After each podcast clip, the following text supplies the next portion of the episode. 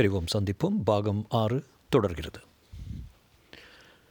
Raghupathi project officer வீட்டை தாண்டி போகையில் மதுமிதா தெரிகிறாளா என்று திரும்பி பார்த்து கொண்டே போனான். 8 மணிதான் ஆகிறது, இன்னும் தூங்கி எழுந்திருக்க மாட்டாள்.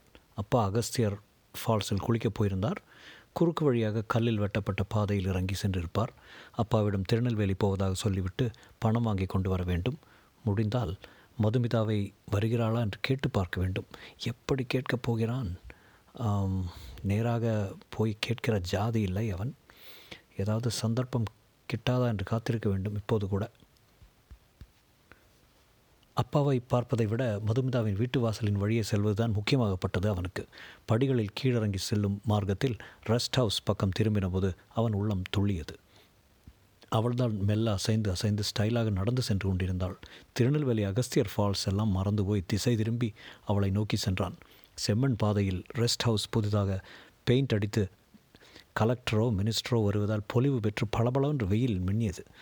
சமையல் அறை புகை கூண்டிலிருந்து மீன் குழம்பு சுவாசித்தது. குரோட்டான்கள் புதுசாக கிராப் வெட்டி கொண்டிருந்தன.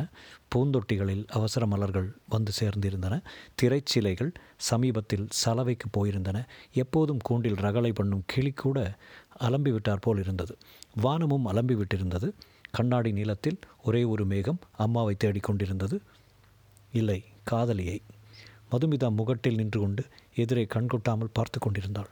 அவளை நெருங்க அருவியின் ஓசை அதிகரித்தது. டைவர்ஷன் வீரில் திறந்துவிட்டதால் உற்சாகமாக பாறையை பிளந்து கொண்டு தண்ணீர் வெண்மையாக குதிரை போல் பாய்ந்து கொண்டிருந்தது. சோ என்ற அட்டகாச ஆரவாரம் வேறு. மதுமிதா, ஏய் மது என்று உரக்க கூப்பிட்டாலும் அவளுக்கு காது கேட்கவில்லை. சற்று தூரத்தில் பாதுகாப்புக்கு கம்பி போட்டிருந்தது. கவிதை கலந்த மண்டபம் ஒன்று தெரிந்தது. மதுமிதா, மதுமிதா. மிக தயக்கத்துடன் அவளை போய் தொட்டான். உடனே துணுக்கென்று பயப்படுவாள் என்று எதிர்பார்த்தான். அவள் திரும்பி அவனை பார்த்து லேசாக புன்னகைத்தாள். எங்கே இந்த பக்கம் என்றான். என்ன, எங்கே இந்த பக்கம்? அவள்கிட்டே காதில் வந்து சும்மா தண்ணியை வேடிக்கை பார்க்குறதுக்கு என்றாள். பாதாளத்தில் நீர் தெரித்து வானவில் நனையாமல் இருந்தது. தாமிரபரணி நதியின் ஆரம்ப உற்சாகம் அந்த பிரதேசம் முழுவதும் ஒலிக்க செங்குரங்குகள் மிக மிக நீளமான வாள்களுடன் சர்க்கஸ் பண்ணிக்கொண்டு கிடைத்த காயையெல்லாம் பாதி பாதி கடித்து தூக்கி போட்டுக்கிட்டு திடீரென்று மரக்கிளைகளில் தை தை என்று ஒரு காரணம் இல்லாமல் குதித்தன. ரகுபதிக்கும் குதிக்க வேண்டும் போல இருந்தது. இங்கிருந்து விழுந்தா எப்படி என்றாள் மதுமிதா. சரிதான், வா போகலாம். என்ன பேச்சுது? ஏறக்குறை 300 அடி தள்ளியிருந்த வீழ்ச்சியில் சாரல் அவர்கள் மேல் லேசாக காற்றுடன் கலந்து வந்து நனைத்தது. கல்யாணத்தில் பன்னீர் தெளிப்பார்கள். வா போகலாம். திரும்ப வரும்போது மதுமிதா, இந்த இடத்துல யாரோ ஒரு பெரியவர் விழுந்து செத்து போயிட்டா இல்லையா என்றாள். ஆமாம், எழுதியிருக்கேன் பார்க்கல. V.V.S. ஐயர். அவர் யார்? நீ தமிழ் படிக்கிறது இல்லையா? படிப்பேன், மதன் ஜோக்ஸ். அப்போ V.V.S. ஐயரை பற்றி தெரிஞ்சிருக்கு, நியாயமே இல்லை. அவர் என்ன செஞ்சார் சொல்ல? தமிழில் முதல் சிறுகதை அவர் தான் எழுதினார், ஷார்ட் ஸ்டோரி. அவருக்கு முந்தி ஏன் யாரும் எழுதலை? என்னமோ எழுதலை. இவர் தான் குளத்தாங்கரை அரசமரம்னு ஒரு சிறுகதை எழுதினார். பாவம் செத்து போயிட்டார்ல. ரகு, மண்டையில் பட்டுதான் உடனே உயிர் போயிடுமா? அந்த மாதிரி விழுந்தா போயிடணும். ஏன் விழுந்துட்டார்? V.V.S. ஐயரோட விபத்தை பற்றி பேசாமல் வேறு ஏதாவது நல்லதாக பேசலாமா? திருநெல்வேலி வரையன் கூட உடனே 2 சினிமா பார்த்துட்டு வந்துடலாம். அப்பா கிட்ட ஜீப் கேட்கட்டுமா? பஸ்ஸில் போகலாமா? அம்மா விட மாட்டாங்க ரகு, இதுதான் சமயம் என்றால் குரலில் சதியுடன். என்ன நீங்கள் எனக்கு கல்யாணம் செய்த போகிறதானே? ஆமாம். அதுவும் அந்த மரத்தடிக்கு போய் கொஞ்சம் சரியில் இறங்கிட்டால் நம்ம யாரும் பார்க்க மாட்டாங்கன்னு. ஆமாம். ரகுபதியின் ரத்தம் அனைத்தும் முகத்துக்கு ஓடியது. அந்த செருவில் போய் உட்காந்துட்டு நீ வந்து என்ன கிஸ் பண்ணுறியா?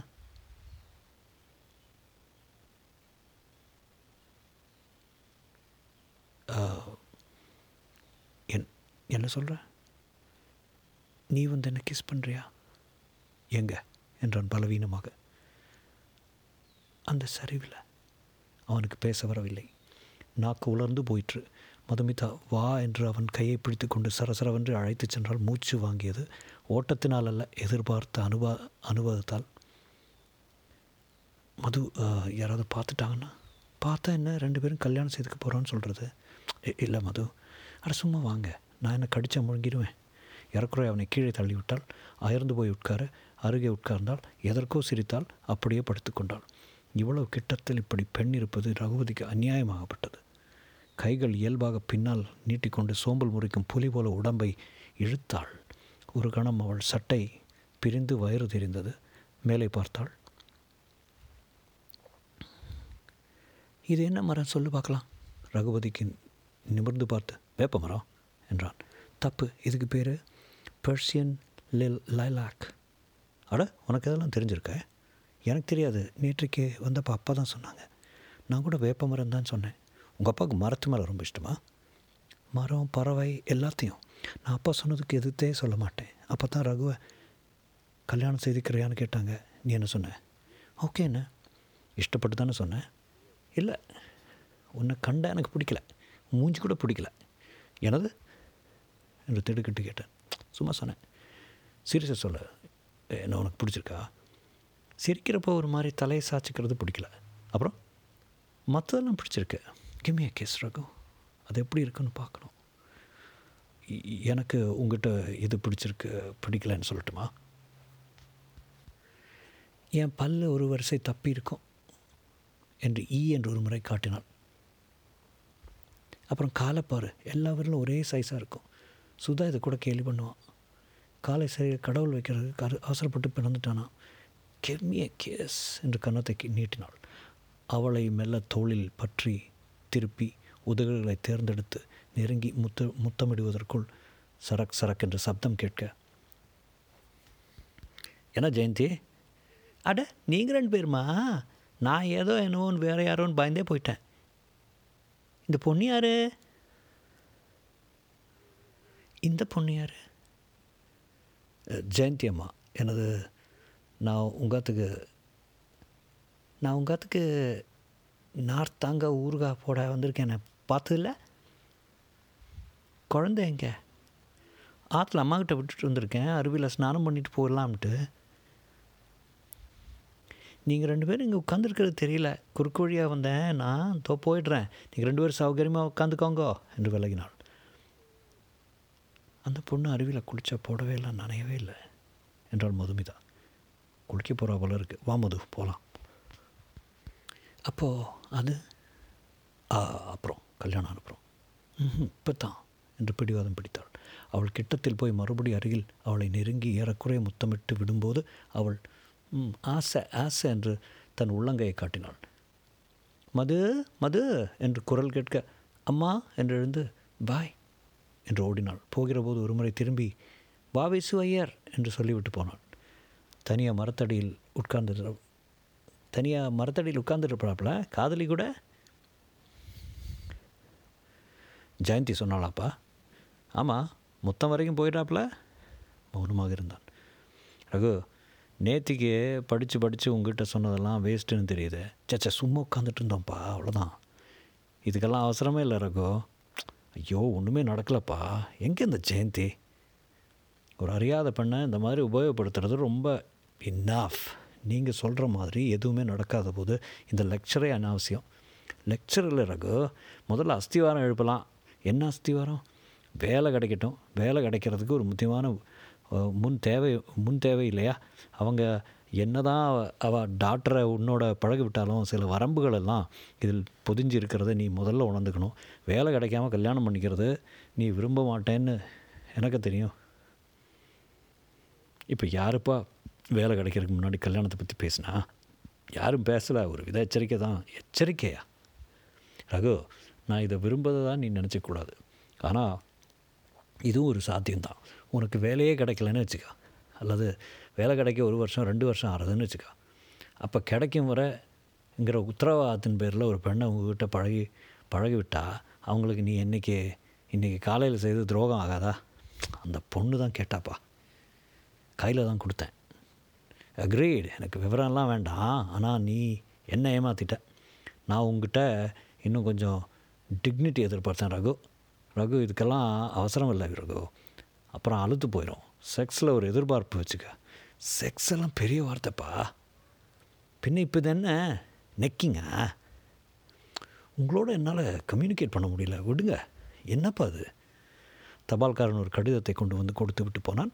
ஜி. ரகுபதி என்று விலாசமிட்டிருந்தது. ரகுபதி படபடப்புடன் பிரித்தான்.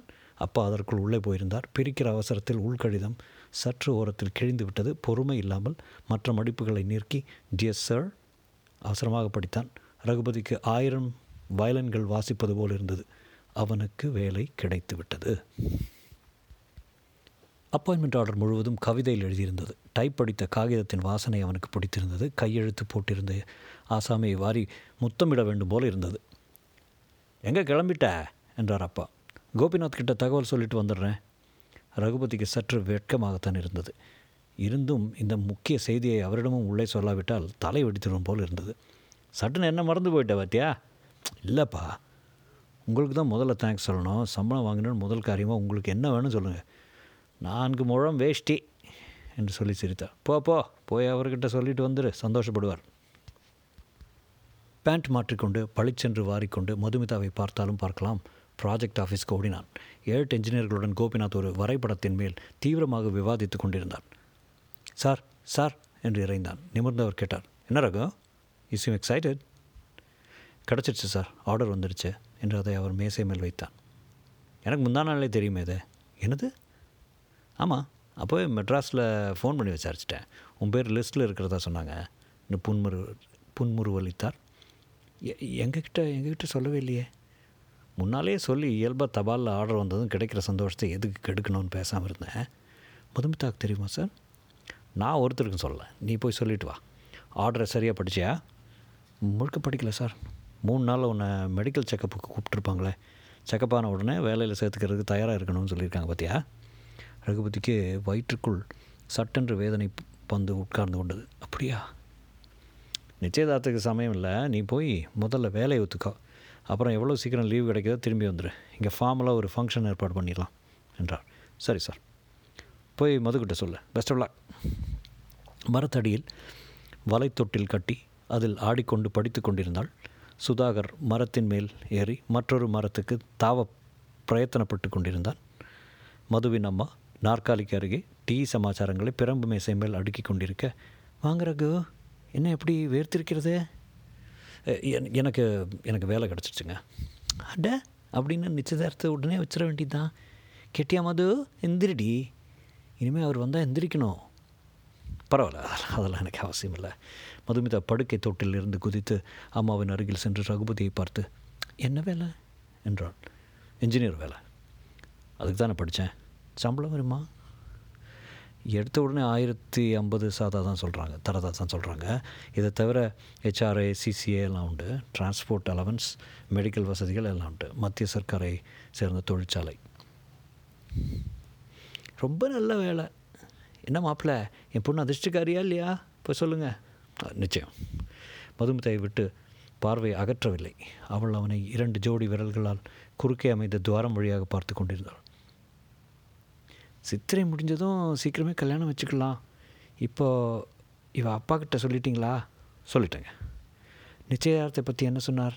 வேலையில் உடனே போய் சேரும்படி ஆர்டர் வந்திருக்கு, சேர்ந்து சீக்கிரமாகவே லீவ் எடுத்துகிட்டு வான்னு சொன்னார்.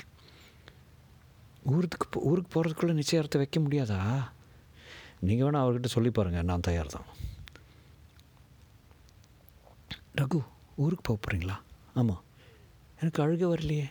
ஹேய் ரகு, உள்ளே போகலாம் என்று அவள் மேசையிலிருந்து ஒரு பிஸ்கட்டை எடுத்து கடித்துக்கொண்டே செல்ல ரகுபதி அம்மாவை பார்த்தான். போய் பேசிகிட்டு இருங்க என்றாள். மதுமிதாவின் பின் சென்றான். மாடிக்கு அழைத்து சென்றாள். ரகு, நிஜமாகவே ஊருக்கு போயிடுவியா?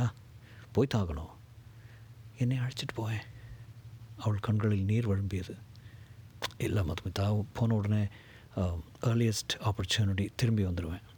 இல்லை ரகு, நீ போகாத என்று சிணுங்கினாள். போகாமல் இருக்க முடியாதுமா, வேலை ஒப்புத்துக்கணும் இல்லையா? இங்கே பாவனாசத்தில் வேலை கிடைக்காதா? ரகுபதி சிரித்தான். இல்லை, அப்பா கிட்ட தான் நிறைய காசு இருக்க, நீ எதுக்கு வேலைக்கு போகணும் அப்படிம்பாங்க. இதெல்லாம் நடைமுறையில் நடக்கிறது இல்லை கண்ணு. எங்கே சொல்லு மறுபடியும். கண்ணு கண்ணு ரொம்ப ஸ்வீட். நேராக வந்து அவன் கழுத்தை கட்டி கொண்டான். என் கண்ணை நேராக பார்த்து சொல்லு, அங்கே போனதும் என்னை மறக்க மாட்டியே, வேறு பெண்களை சைட் அடிக்க மாட்டியே. சேச்சே, என்ன சொல்கிற நீ? என் லைஃப் முழுக்க ஒன்று ப்ராமிஸ், என் கையில் மேலே சத்தியம் பண்ணி சொல்லு. சத்தியமாக உன்னை தவிர வேறு யாரையும் கனவுல கூட நினைக்க மாட்டேன். உன்னை தான் கல்யாணம் செய்திருப்பேன். கொஞ்சம் இரு என்று உதட்டில் விரல் வைத்து எச்சரித்து விட்டு கதவை சாத்தி உள்பக்கம் தாளிட்டாள். அம்மாவும் சுதாவும் தோட்டத்தில் இருக்காங்க என்றால் திரைச்சீலையை தளர்த்தி கொண்டு உள்ளே லேசாக இருட்டடித்தது. ரகுபதி பிரமித்து போய் போர்த்து கொண்டிருக்க அவன் அருகில் வந்து உட்கார்ந்து கொண்டாள். அவன் கையை எடுத்து தன்மேல் வைத்து கொண்டாள். அவன் தலைமுடியை கலைத்தாள். முக்கால் கன்னத்தில் உரசினாள். அவள் கன்னங்கள் சிவந்திருந்தன. பெருசாக மூச்சு விட்டாள். அவள் திறந்த வாயிலிருந்து மெலிதாக பெப்பர்மெண்ட் வாசனை தெரிந்தது. அவன் மேல் சாய்ந்து கொண்டாள். முகத்தில் வியர்வை பளிச்சிட்டது. முகத்தை தன் கழுத்தின் மேல் அழுத்தி கொண்டாள். அவள் கைகள், நோ மது, வேண்டாம் வேண்டாம், வேணும் வேணும், டைம் இருக்குது, இதுக்கு டைம் இருக்குது, கல்யாணம் ஆகட்டும் என்று தொடர்பு இல்லாமல் சொல்லி எதிர்த்தான். ஆவேசம் வந்தவள் போல் அவள் அவனை மூச்சு திணற கட்டி கொண்டவள் சட்டென்று அவனை விடுவித்து விட்டாள். அவன் மார்பில் கை வைத்து சற்று பலமாக அவனை தள்ளினான். வேண்டாண்டி போ. இல்லை மது, நான் சொல்ல வர்றது இது நம்ம ரெண்டு பேருக்கும் ஒரு எதிர்பார்ப்பு வேணும். Let's not Harry. கேட்கிறாளா இல்லையா சரியாக தெரியவில்லை. தலையில் ரிப்பன் வைத்து கொண்டு கண்ணாடியில் பார்த்து கன்னத்தில் பரவி இந்த பவுடர் திட்டை சரிப்படுத்தி கொண்டு, போங்க போய் வேலைக்கு போய் சேர்ந்துக்கோங்க என்றான். மதுமிதா, நீ சின்ன பொண்ணு, இந்த சந்தர்ப்பத்தில் உணர்ச்சி வசப்பட்டு அவசரப்பட்டு எதையாவது செய்யறது சுலபம். கொஞ்சம் வருஷம் கழித்து இந்த சம்பவத்தை நம்ம ரெண்டு பேரும் பேசிக்கிறச்ச நான் செய்கிறது சரியாக தப்பாங்கிறது உனக்கு புரிய வரும். போ என்று விரட்டினாள். மறுபடி குழந்தை. Madhu, I'm sorry. கவனிக்காமல் அம்மா கூப்பிட்றாங்க என்று சட்டென்று அவனை விட்டு நீங்கி புறப்பட்டாள். இவள் யார்? குழந்தையா? எப்படிப்பட்ட பெண்? என் மேல் அதிக ஆசை வைத்திருக்கிறாள். என் மேலா அல்லது என் உபயோகத்தின் மேலா? எனக்காக, என் பிரிவுக்காக வருத்தப்படுகிறாளா? என்னை விரும்புகிறாளா? இவளுக்கு காதல் என்பதை பற்றியெல்லாம் அபிப்பிராயம் இருக்கிறதா? வீட்டுக்கு நடந்து செல்லும்போது சரிவிலிருந்து கட்டடத்தை பார்த்தான். மதுமிதா பால்கனியில் நின்று கொண்டு கையை ஆட்டினாள் புன்னகையுடன். சாயங்காலம் வாங்க என்று கத்தினாள். இதற்கென்ன அர்த்தம்? முதலாக ரகுபதிக்கு மதுமிதாவின் கல்யாணத்தை செய்து கொண்டதும் வாழ்க்கை அப்படியொன்றும் பன்னீரும் ரோஜா இதழ்களும் தெளித்த கனவாக இருக்கப் போவதில்லை என்று தோன்றியது. நம் அடையன் அந்த உணர்ச்சிபூர்வமான தருணத்தில் அவள் விருப்பத்திற்கு பதில் தந்திருக்க வேண்டும். காதல் என்பது மனம் மட்டும்தானா? உடலும் உண்டு. இவளிடத்தில் நகைச்சுவை உணர்ச்சி இருக்கிறது, அறியாமை இருக்கிறது. தன் பெண்மை எல்லைகளை மீறின ஆர்வத்துடன் இடம் கொடுத்து இன்று கேட்டிருக்கிறாள். இதை தெரிந்து கொள்ளாமல் எனவோ புத்தர் போல முட்டாள்தனமாக அடுத்து இனி அருகில் வரமாட்டாள். சந்தர்ப்பம் போய்விட்டது. சந்தர்ப்பங்கள் பின்னால் ஏற்படத்தான் போகின்றன. அனுமதி பெற்ற சந்தர்ப்பங்கள், அனுமதி இல்லாத சந்தர்ப்பத்தில்தான், திருடப்பட்ட கணங்களில்தான் இன்னும் பரபரப்பு இருக்கிறது என்பதை உணர்ந்து கொள்ளாத மடையன் நான். இவள் என்னை அணுகியதில் தப்பே இல்லை, நான் இவளுக்குத்தான் என்று தெரிந்த பின் தானே அணுகியிருக்கிறாள். வீட்டுக்கு திரும்பின போதும் அப்பா அவன் சட்டை பாண்டுகளை ஒரு பெட்டியில் அடுக்கி வைத்து கொண்டிருந்தார். நாளைக்கு மெடிக்கல் டெஸ்ட்டுனா இன்றைக்கி ரயிலில் கிளம்பி ஆகணும். கோபிநாத் உனக்கு ஜங்ஷன்ஸ் புக் பண்ண ஏற்பாடு பண்ணியிருந்தா சொன்னார். கல்யாணத்தை பற்றி என்ன சொன்னார்? வேலையை ஒப்புத்துக்கிட்டு லீவில் வர சொன்னார். வேலையை ஒப்புத்துக்கிட்டதும் ப்ரொபேஷனில் போடுவான். அப்போ லீவ் கிடைக்கிறது கஷ்டமாக இருக்கும். ப்ரொபேஷன் 6 மாதம் தானே? 2 3 நாள் சேர்ந்தாப்பில் லீவ் வராதாப்பா? ஃபேக்ட்ரிகளில் கொஞ்சம் கஷ்டம், பார்க்கலாம். நிச்சயதார்த்தத்தை ப்ரொபேஷனுக்கு அப்புறம் கூட வச்சுக்கலாமே. வேண்டாம்ப்பா, அந்த அம்மா ஊருக்கு கிளம்புறதுக்குள்ளே வச்சுக்கணுன்னு அத்தனை அவசரமாக இருக்காங்க. அதிகம் ஒத்தி போட வேண்டாம், தேவையில்லை. இதைப்பார் ரகு, உன் கெரியருடைய ஆரம்பத்தில் இந்த மாதிரி இமோஷனலாக ஒரு அனுபவம் ஏற்படுறது எனக்கு கவலையாக இருக்குது. இப்போ ஊருக்கு போய் வேலை ஒப்புத்துக்கிட்ட கூட எப்போ பார்த்தாலும் இந்த பொண்ணே நினச்சிக்கிட்டு தான் இருப்பேன். அப்படி இல்லைப்பா, இந்த மாதிரி தங்கத்தட்டில் ஒரு அழகான பொண்ணை கொடுக்குறப்போ இந்த செய்தியை உன் கவனத்துக்கு ரொம்ப பாதிக்கப்படுகிறது. அது எனக்கு கவலையாக இருக்குது. கொஞ்சம் அவசரமாகவே கல்யாணம் பேச்ச ஆரம்பிச்சிருச்சு. நான் இதை எதிர்பார்க்கவே இல்லை. நீ அதுக்காக கல்யாணத்தை ஒத்தி போட சொல்லாதேப்பா, அவங்களே தீர்மானிக்கிட்டோம். என்னை தவிர எல்லாருமே அவசரத்தில் இருக்காப்புல இருக்கு. எனக்கு என்னடானா, Raghu, let me be frank, நீ ஊரை விட்டு போயிடுவேன், இதை பற்றி பேச சந்தர்ப்பம் வராது. எனக்கு ஒரு சந்தேகம் வருது, கோபிநாத் இந்த கல்யாணத்துக்கு ஏற்பாடு பண்ண ஏன் இத்தனை அவசரமும் பதற்றமும் காட்டுறாருன்னு கேட்க தோணுது.